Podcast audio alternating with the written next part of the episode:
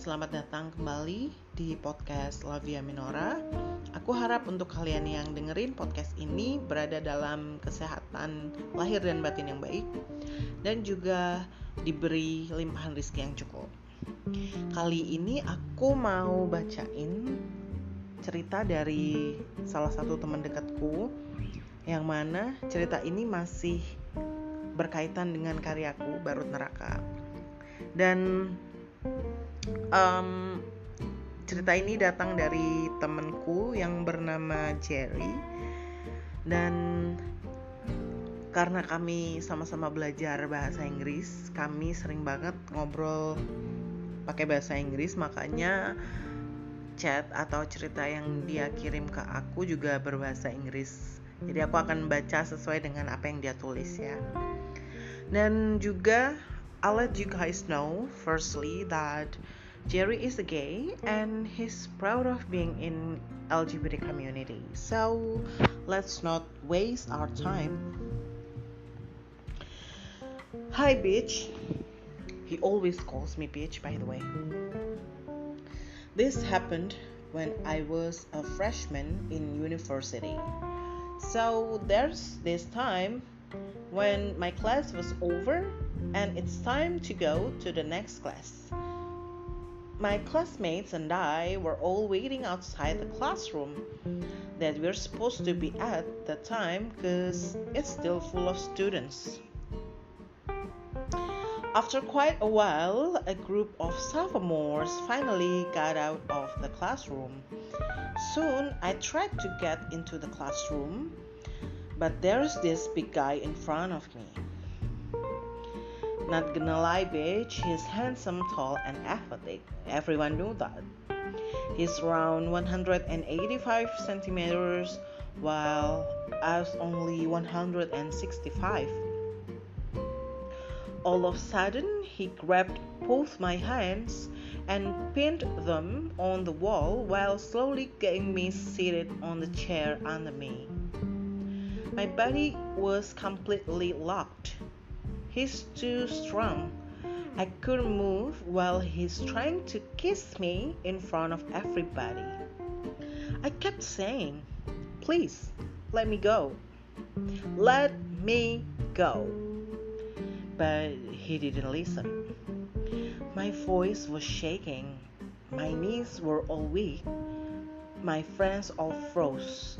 No one helped me when I was publicly humiliated and scared the fuck out. After minutes, he let me go. He looked at me like a sociopath and went away. I ran to the bathroom right after. I washed my face and blank stared at my own reflection in the mirror, trying to process what just happened. Well, bitch, he didn't actually kiss me. He just did it for fun, but his fun turned into a traumatic experience for me. You know, bitch, it's like a few minutes of my life that I that never stops haunting me down. He claimed to be straight to everyone, and I was the gay one. Well, let me get this straight. Now, let me get this gay. Let me let me fucking scream it to you so it can finally pass through the thick fucking skull of yours so you stupid ass trash can process it can process it with your two fucking brain cells left. He wrote it in caps lock by the way. Gay people are not fucking toys. We're fucking valid. We don't fucking like every fucking man. We're still fucking humans with fucking feelings. For fuck's sake, stop grabbing stop grabbing us. It's not fucking funny. We're fucking disgusted. We're not turned fucking on by a piece of shit like you. God damn it, fuck. Ah, oh my god, bitch. Bitch, oh my god. I'm so speechless. I never thought that behind your colorful soul, you're under the pressure. Um, okay, but I really appreciate um, that you really want to speak up and you trust me. Uh, ya, aku masih speechless ngomong-ngomong aku nggak bisa ngebayangin kalau misal aku ada di posisi dia di mana masih maba tiba-tiba diintima maaf diintimidasi oleh seorang senior dan kemudian uh, dipepetin ke tembok dan dicium hampir dicium di depan umum di depan teman-temanku ya ampun. Apalagi lingkungan kita itu kan masih tidak berperspektif gender ya di mana heteronormativitas itu masih dijadikan patokan. Jadi misalkan ada um, perlakuan atau tindak tanduk semacam itu pasti judgementnya akan kuat sekali. Dan aku jadi keingetan um, bullying yang seperti ini memang kerap terjadi. Um, waktu aku diskusi dengan Unala narasumbernya mengatakan kalau anak-anak sekolah dan termasuk juga anak kuliah membuli memiliki tendensi membuli apabila melihat teman mereka yang satu bentuk tubuhnya itu berbeda dari yang lain alias kalau misal di sini itu gendut terus yang kedua um, memiliki kebiasaan atau bahasa tubuh yang cukup istilahnya gimana ya kita bilang cukup berbeda gitu ya kayak misalkan aku dulu aku juga pernah dibully hanya karena aku cewek tapi aku punya suara yang ngebas. Dan aku juga punya uh, postur tubuh yang tegak dan juga ini ya kalau mereka bilang tuh analisis bodohnya itu nggak cewek banget kayak gitu. Ya um, tapi aku pikir temanku Jerry ini adalah seseorang yang sangat kuat sosok yang amat sangat bijak karena setauku um, bullying itu akan menjadi circle atau menjadi rantai yang terus menerus berjalan.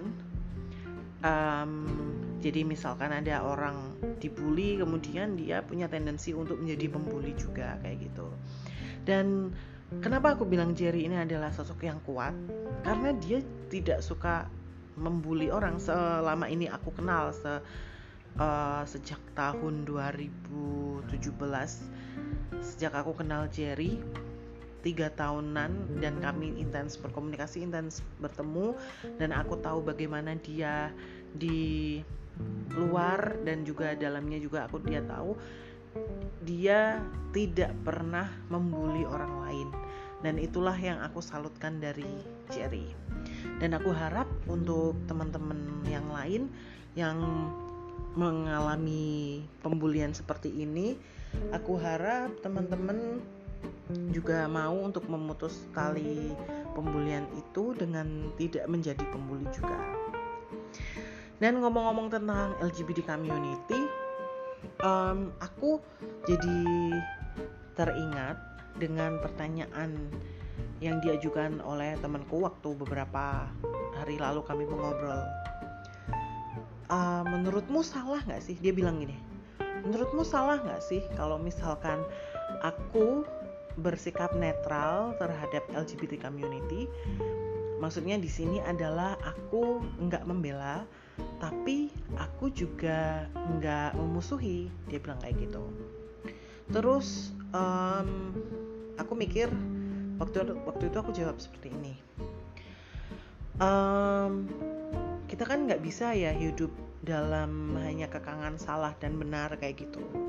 Yang jelas kalau misalkan kamu berprinsip seperti itu, itu terserah kamu.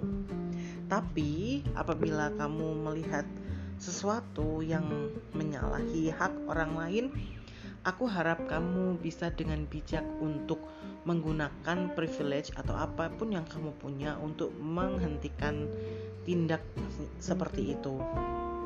Jadi misalkan ketika kamu melihat ada teman-teman yang mana bagian dari LGBT community mendapatkan bully atau dibully atau disiksa atau dipersekusi dan macam dan dan maksudnya dan lain-lain sebagainya aku harap kamu enggak diem aja gitu.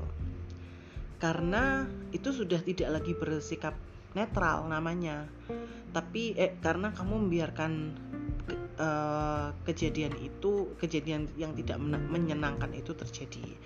Jadi untuk teman-teman kita semua aku harap kita memahami bahwa um, ketika kita memiliki teman atau keluarga yang mana mereka uh, juga tergabung dalam LGBT community aku harap kita tidak memberikan judgment dan kita selalu bisa mampu menempatkan diri dan apabila kita klaim kalau kita straight maka jadilah Allah yang baik oke okay.